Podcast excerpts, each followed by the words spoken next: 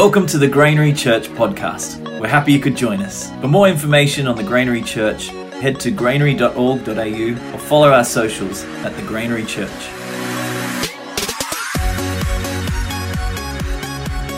Hey, it's good to be here. Last time I was on this platform was over two years ago now, and it was my farewell from the role I had at Compassion to uh, and my time in Newcastle. So it's good to be back. It's a little deja vu-ish and it's uh, good to be here. So thank you for that.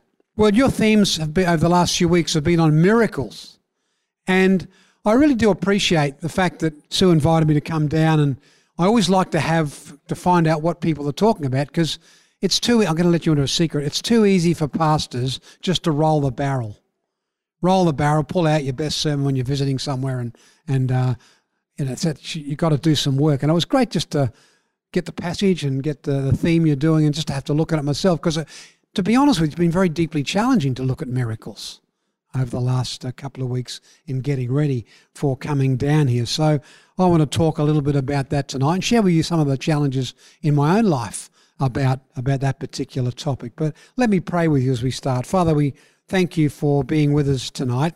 We thank you for your presence with us. We thank you for um, the gift of your Spirit who dwells within us as rivers of living water, God. And I pray that we will know the truth of your word and your spirit tonight in our lives. We pray as we open up this topic of miracles in Jesus' name.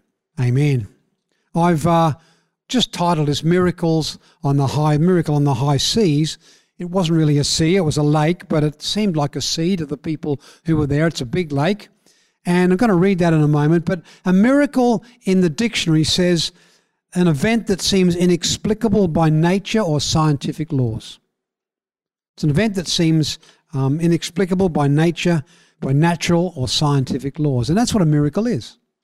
And we're going to look at that because we don't, I don't, haven't been looking at that as much as maybe we should have. So it's good that you are. Let me read to you from one of those miracles, Luke chapter 8, starting at verse 22. One day, Jesus said to his disciples, let us go over to the other side of the lake. So they got into a boat and set out. And as they sailed, he fell asleep, and a squall came down on the lake, so that the boat was being swamped, and they were in great danger. The disciples went and woke him, saying, Master, Master, we're going to drown. He got up and rebuked the wind and the raging waters, and the storm subsided, and all was calm. Where is your faith? He asked his disciples. In fear and amazement, they asked one another, Who is this? He commands even the winds and the waters, and they obey him. I want to give you a bit of an insight into the kind of people who are in that boat. If I were to say to you, I want to invite you to my place in Brisbane, you, firstly you have to get on a flight, but when you got off at the airport, I'd give you instructions how to get to my place. I'd say, get yourself a car, get in a car, drive out the main road into the airport, drive out don't go in the very left lane because if you go in the very left lane, you'll get into the servo. You don't want to go to the servo. Go to one lane over, but when you get past the servo, get in the very left lane. Because if you don't get in the very left lane, you're going to go either into the city or north to the Sunshine Coast, and you actually want to go south. So go that lane, take that lane, and that veers onto a road called the Gateway Motorway. You want to go down there about two kilometres. And two kilometres down the Gateway motor, motorway, you'll find this bridge. It's a huge bridge. It goes over the Brisbane River go up over that bridge, but when you do, make sure you slow down to 80 because if you're still doing 100, you get pinged. So when you get over the bridge, you can go back to 100 again, and then you can go down quite a few kilometres down that road to where the Gateway Motorway meets the Pacific Motorway. And that's where you want to turn off and veer off to the left, but don't stay on that road because if you stay on that road, you get to Ipswich and you don't want to go to Ipswich. So you want to veer left onto the Pacific motorway, but don't get into the middle lane. Stay in the very left lane because you get off the next exit. It's exit, I think it's 19 or 20. You get off the next exit to a road called Rochdale Road. When you get off that exit, you come to a lights. Don't go through the lights. Do a very quick left-hand turn. Go up Rochdale Road. The fifth road on the right is my road turn down that road, but make sure again you're careful because the, the, speed limit on my road is 40, so you don't want to get pinged twice on the one day. So, so make sure you just go down that road. About 400 metres up that road, on the corner of another street, is my house. Just stop there, come in, have a coffee. I can give you those instructions, or I can meet you at the airport and simply say these words Come follow me. Come follow me. People in that boat were people to whom Jesus had simply said, Come follow me. No instructions, no, no booklet, no brochure. This is what it's like to be a disciple. No surveys to do, none of that. Just simply come follow me. And to some of them, he said, I'll make you fishers of men. That's what he said to that group of people. And if you're a young boy in those times, um, if you're a young boy in, in Jesus' time, by the age of 10, you would be able to recite the first five books of the Bible. Think about that. Some of your kids have gone up to the kids' club. I've got 10 year old nephews, um, grandchildren. There's no way in the world they could recite that. They'd be able to recite the first five books of the Bible. And if you're a really smart young kid, if you're really in the elite of young people, by the age of 15, you could also quote the Psalms and the Proverbs and a good amount of the prophets as well. And if that was you, if you were in that bracket of elite young people, you would be set aside by your family to attach yourself to a rabbi, and you would be taught by that rabbi for a number of years with the whole thinking that eventually you yourself would be a rabbi. But if you weren't in that elite group of people, if you're just one of the also ran kids, then you wouldn't be chosen. You wouldn't choose to go with a rabbi. You just go back to your family business.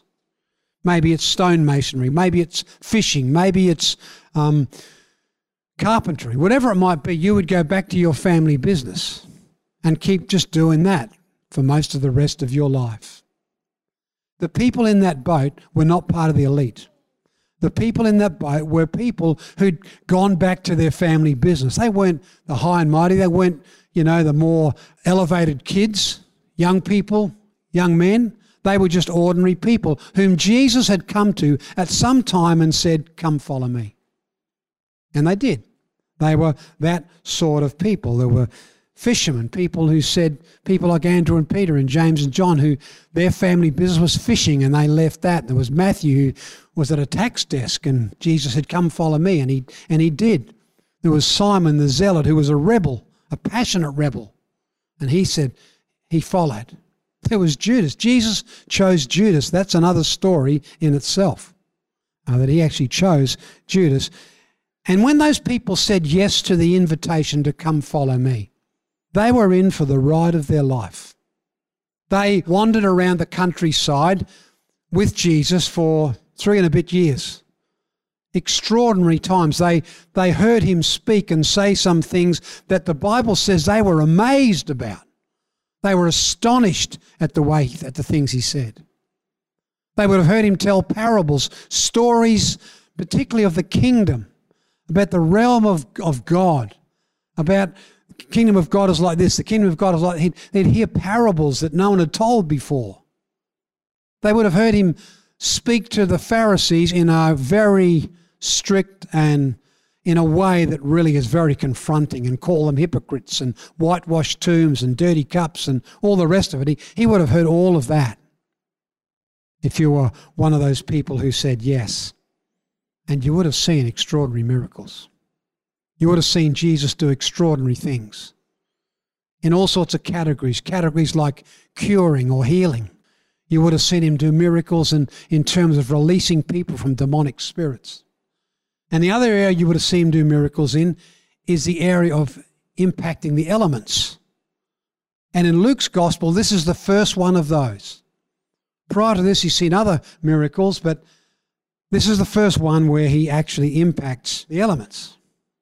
And so far, you would have, if you've read through Luke's gospel, you would have seen Jesus um, healing a leper.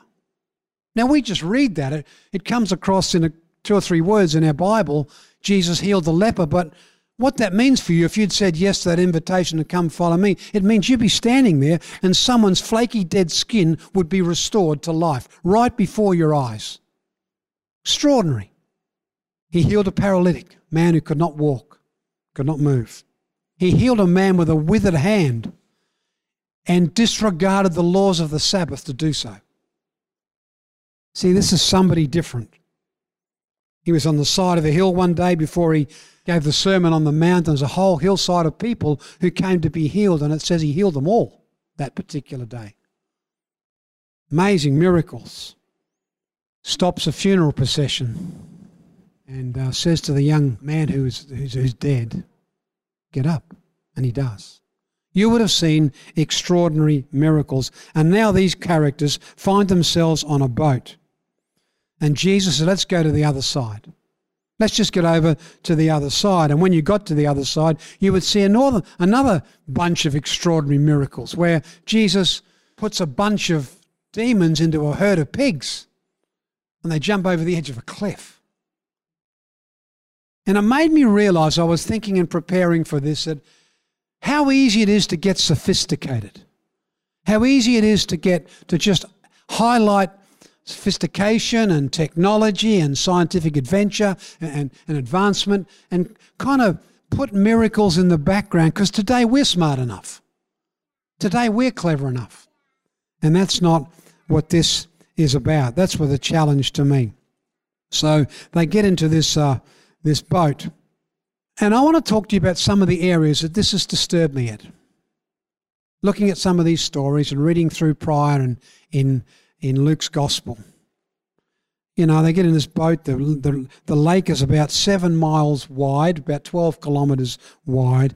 And it seems that Jesus fell asleep pretty soon after getting on board. He's, he's uh, been teaching, so he's pretty tired and he falls asleep. And all of a sudden, the seas blow up. It's not a, it's not a, not a tidal wave, it's a, it's a lake, but it's, this lake is about 600 feet below sea level.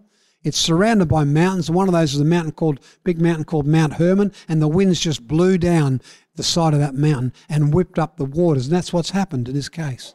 And the waters are whipped up and they're raging, and the boats heave hoeing in, in that place. The boat's filling with water, and the disciples are freaking out. These people who said, Yeah, we'll take an invitation, we'll come follow you. And the boat's building up, and Jesus doesn't even wake up. He's happy with the boat doing and froing, but it's filling up with water. It's getting dangerous. He doesn't wake up, and that would frustrate you right there and then. And I would imagine there's some words being said on that boat. So they get to the stage where they wake him up, shake him and wake him up. Say, Master, we're perishing. They're terrified. Master, we're perishing. And uh, I, I wouldn't want you to get too judgmental about these characters because we'd probably do the same. Maybe we do do the same. God, it's all too much. God, we can't cope. God, do something. What are you doing? Are you sleeping? Have you gone to sleep on the job? We, we sometimes get to that stage, so don't be too judgmental on these 12 men. He got up, he rebuked the wind and the waves, and said, Where's your faith? And they were terrified before, and the scriptures say they're terrified again now for a different reason. Wow. Who is this man? And that's the story we find ourselves in. And I'm glad it caused me to look at this today, and I hope it helps you to look at as well, because it's raised some questions and issues for me in my own life. And maybe it will for you as well. I want to share three of those things that it's caused me to be challenged by. The first one I've realized is this that miracles expose my meager expectations.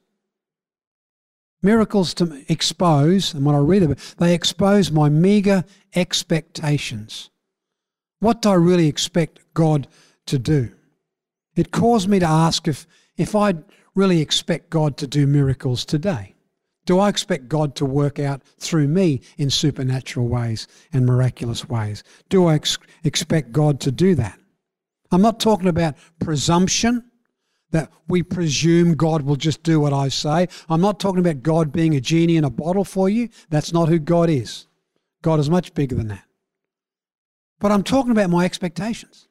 Do I actually expect God to work and do stuff that's miraculous?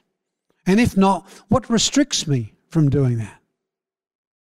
Sometimes you, I feel restricted because, because of a fear of failure. What if I pray and somebody knows I'm praying and it doesn't happen? What will they think of God? Will they think of as God's weak or they think that I'm weak? Will I be humiliated if it doesn't happen? Will I be embarrassed? Or do I have this sense of sophistication which, which kind of says, you know what, we can do it ourselves? We can make it happen. We've, lev- we've come to a level of intelligence and, you know, capacity that we can make it happen. We don't need God to make it happen. A couple of weeks ago now, I was I'm helping a little church on the north side of of uh, Brisbane, and uh, it wasn't long, about a week after the the war in Ukraine had started, and I was an older gentleman in the church, and he's a beautiful old Christian man, and he's just a a faithful servant. And he came to me in the service, and he said just after the service, he said. Uh, myself and another guy, another guy about his age who I don't know, said, We've been praying for the Ukraine. I said, That's great. What, what have you been praying?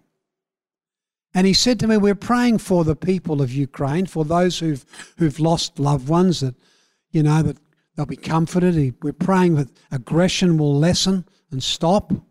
And then he said this, and we're praying, meaning him and his friend, we're praying that wheels will fall off the trucks of the Russian army and that the gun barrels on the tanks will bend. He said it to me beautiful Christian man. And when he told me, I was sort of taken aback. Did he wouldn't have known that, but I was taken aback, and I'm going, "Come on, you know, you're praying for that." But there was something wonderfully admirable about that. There was something winsome about a couple of guys who were actually praying. They were genuine, praying for the miraculous to happen to stop aggression and war you know, we can understand the, you know, praying for, you know, compassion over there, for, you know, grace and comfort, praying for, you know, aggression to slow down, but wheels falling off trucks and gun barrels bending, I wouldn't have thought of that. And these guys, winsome, admirable, that's what we're praying for. They're serious. And it makes you realize that, wow, isn't that extraordinary? that they would do that. People praying that way. And the thing we've got to understand about miracles and expectations is this we've got to be really clear about our roles. What's your role and what's my role and what's God's role? That's what we have to be careful about, particularly in the area of healing. Have to be very clear, clear about this. And here's the deal my role is to pray believing, God's role is to do what's right and be God. Do not get them confused. God's role is not to do what you say. God's role is to do what's right and good and be God. My role is to pray believing. That's my role. I've got to do that. And uh, God's got to do what God's got to do. That's what you've got to be very clear about in the areas of miracles, particularly in healing miracles. Got to get that. God's not a genie in a bottle where you just tell him what to do and he does. And uh, if we're honest, sometimes, sometimes it's easier to trust someone else it is to trust God. Sometimes it's easier to trust the expert than God, or trust one another, or someone you know really well than God. But God says, trust me. Trust me to do what's right and good and proper and true. That's what's important to do. And if we're honest, we don't always think that way. We sing a song, I'm sure you sing it as well, called Waymaker. You know the song? Is Waymaker, miracle worker, promise keeper, light in the darkness. And I'll guarantee you that of those four, we think of miracle worker the least. We don't mind talking about how God's made a way for us. He, he got us through a situation. He brought us through breakthrough. How God is the promise keeper. We can trust in His promises. He's faithful and He's true how God's the light of the world, Jesus the light of the world, we're the light of the world. We, we talk about this consciously, but I don't know about you. Maybe this is just me, but we don't talk as much about He's the miracle worker. Our expectations sometimes are a bit low of what God might do. As I said before, not presumption, not entitlement, but expectation. Trust in that space. When I pray, um, how do I pray? I don't pray that God must obey me. That's not the way to pray. but I bring God the desires of my heart, and He tells us to do that. And my question would be for me and for us is what are our expectations of God? He's the God of the universe. Do we trust Him to be the God of the universe? Or have I defined God in my terms? Have I created God in my image rather than allowing God to create me in His image? We just create God in our image. That's what's happened. Sometimes miracles just show me my own meager expectations. Second thought I've had, and it's a related one, is my faith up to it? Honestly, ask that question. I've been a Christian for 47 years. Is my faith up to it, even after all that time? I wonder sometimes. It's a disturbing question because most of us are quick to say, yes, of course. But I wonder if they really are. Because Jesus, in this story, used an incredible economy of words. He doesn't say very much. He just says, let's get to the other side, goes to sleep, wind and waves form up, disciples go crazy, wake him up. He you know, somehow rebukes the wind of the whale. Know how he does that. And he simply says, Where's your faith? That's all it is. Not many words. It's not a big teaching session.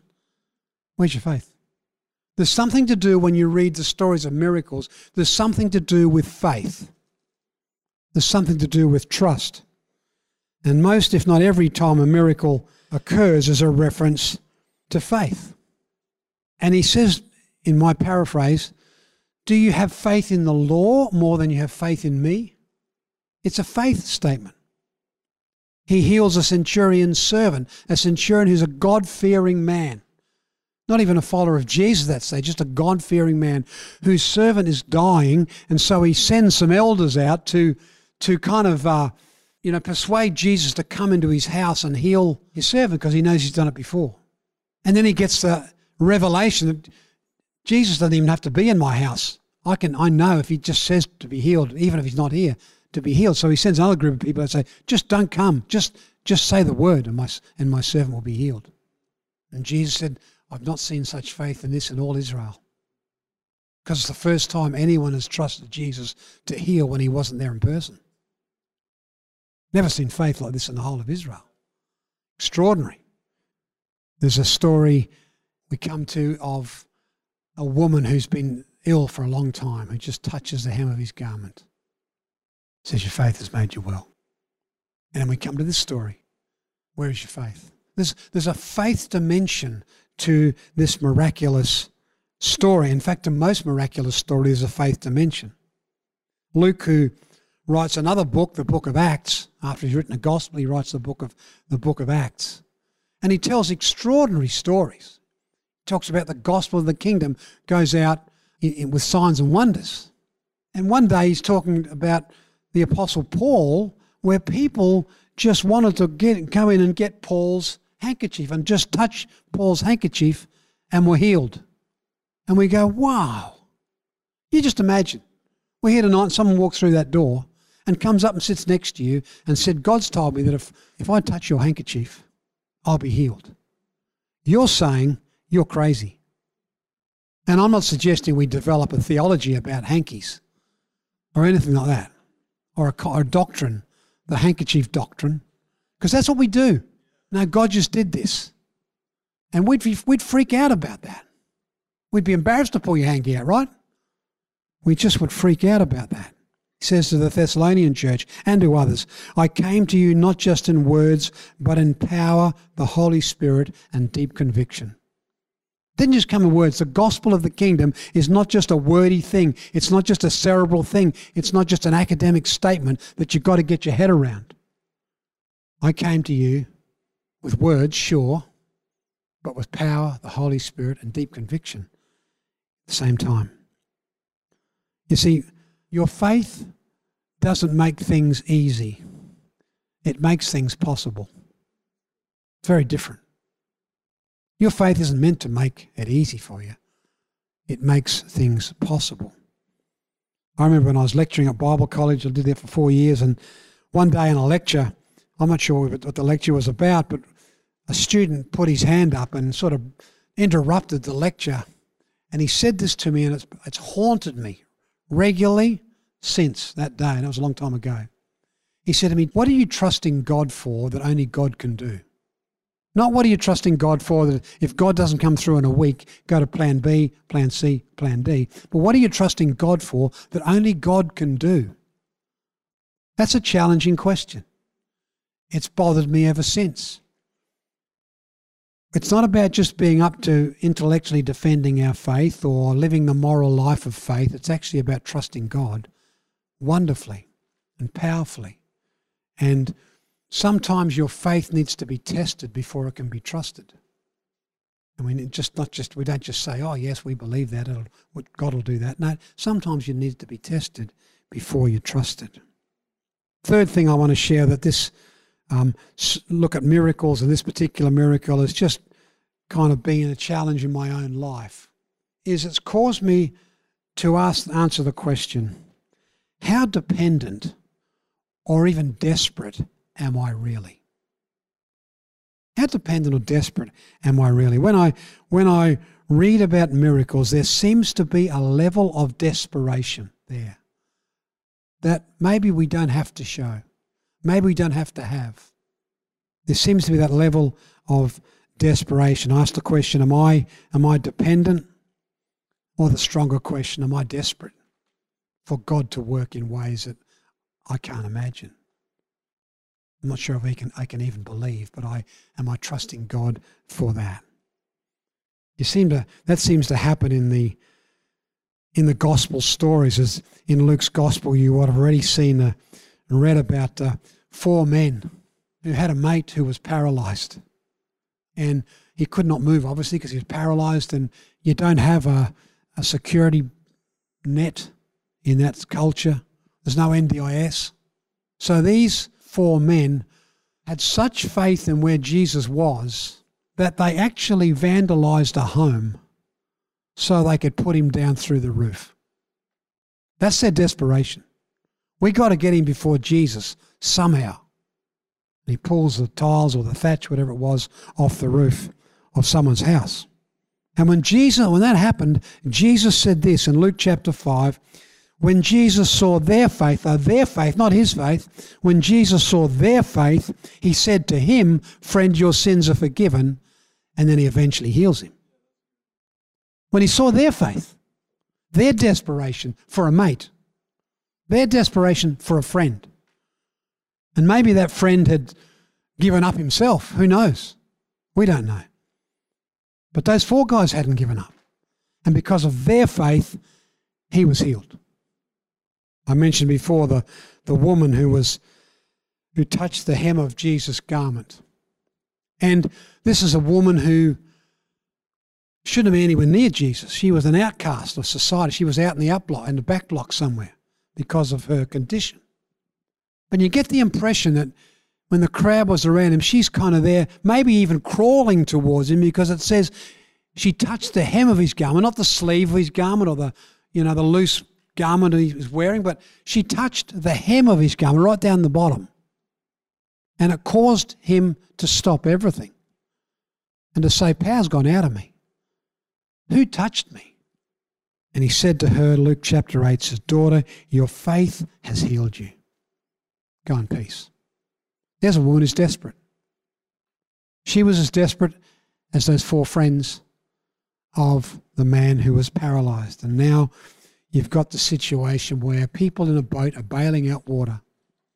They're bailing out water, and the water line is coming up to the top of the boat very quickly, and they're bailing it out and scared stiff and terrified, and their leader's asleep. And there's something about dependence and desperation which is really important. I want to say this, and maybe indulge me for a couple of minutes, if you wouldn't mind. I, I work with a number of churches, church leaders in in Brisbane, just what I do in sort of semi retirement. And I'm convinced in this day and age that the world needs a dependent church.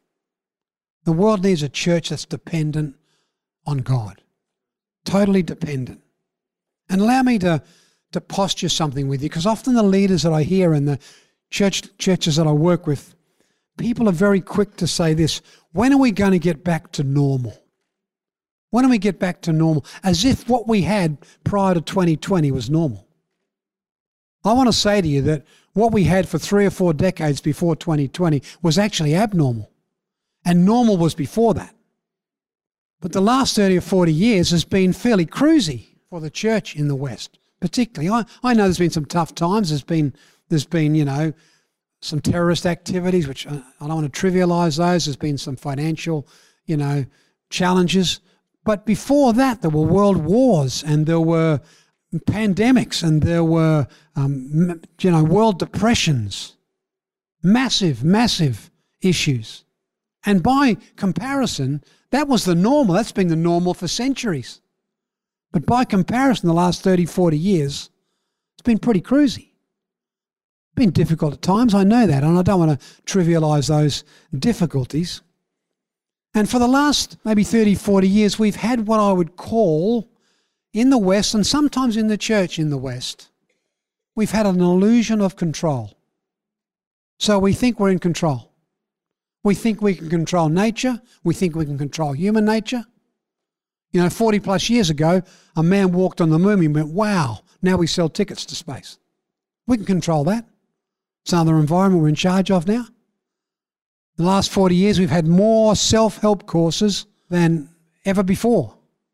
We can control human nature. And if the last two years have taught us anything, it's we don't have control. We don't have control over nature. We've got a global pandemic we can do nothing about, it seems. We can have all sorts of theories about it, but really it's, it's right around the globe. We don't have control of that. As I said before, we've had 40 years of, you know, self-help courses that are trying to do this, that, and something else, and they've been fine. But the last couple of years, particularly to the forefront, has been domestic violence hasn't got better, child abuse hasn't got better, racism hasn't got better, sexism hasn't got better. Even though we think we can control human nature, we can't. And we've lived in this almost illusion of control. And I think what God might be saying to us, and please, I'm not saying God is, I don't believe I have a hotline to God, but I think one of the things God might be challenging us with is that will you be dependent again? I need a humble church. I need a dependent church. I need a church that's desperate for me, not just can do it all, get it all done. God is looking, I think, for a dependent church, not a self righteous church that's got it all together, not a divisive church where there are little tribes here, there, and someone else getting divided about what crazy issues, not an entitled church but an on your knees church, a humble church. Not a, not a church that I can determine how God works, just say the right words and have the right formulas. God will do it for us. No. A dependent church, a humble church. That's what I think God is saying to us. I think we need to be people who have expectations of God, people whose faith is rising, trusting that God will do what He's right to do. And if I pray one thing and God does another, I've got to have faith to handle that. God's not my at my beck and call. He's God, but He trusts you to pray. That's the thing. And being a people who are dependent, dependent on Him. In a moment, I just want to finish, but giving you, to me, it's no point talking about stuff if you don't start to activate ourselves on it. I, I want to give you an opportunity in a moment. I, I want to pray for you. And if you're here tonight and you want, you're just saying to God, God, I need a miracle. I don't know what that is, but you're just saying to God, I need a miracle. And I want to pray for that. And I'm going to ask you to stand in a minute and pray for you. I'm not sure what that means. It's whether it's healing or whether it's a breakthrough somewhere, whether it's some financial or relationship thing you need a, a miracle in. And I'm understand I'm not going to promise you a miracle. I wouldn't dare. But I promise I'll pray for you. That's what I'm called to do. So I'm going to pray in a minute for those who, who just want to say tonight, simply where you are, I need a miracle. Something in my life needs to change. Something in my life needs the hand of God that and I'm going to try and expect God to work. I'm going to try and allow my faith to rise and see what He does, and I'm desperate for that. So, just right now, where you are, wherever you are, here, tonight, if you need a miracle, I'm just going to give you a few seconds to stand right now where you are. I don't want to know what it is. I don't need to know what it is. You just stand right now if you need a miracle. Just feel free to stand, and I'll have to pray for you. Let me just say before I pray that I really admire the courage in doing that because it's not easy to say that. So thank you for taking the courage to, to stand. Father, I want to thank you that you are an amazing God, the God of all creation, the God of the universe. And Father, you know, I don't know, and I don't need to know why each person has stood tonight. But they have stood to say, I need a miracle. I need to see the God of all creation working in me. And maybe tonight I'm expecting that. Maybe tonight I have faith to say that could happen. Oh God, would that be good? Maybe tonight I'm just dependent and desperate enough to trust God to do something in me tonight. Father, I would pray for miracle after miracle in people's lives tonight. That as people stand and they know and you know what those needs are, that they'll have a, a newfound faith, a newfound trust, and a newfound dependence on you. Father, I thank you for that. I thank you for that. And I pray that in each case tonight, that only you know at the depth of their being. Thank you, Jesus. Thank you, Jesus. Amen. Thank you for listening to our Sunday podcast. If you enjoyed it, either subscribe or follow on the podcast app that you use to keep up to date on when our next Sunday podcast gets released. Have a safe and blessed week.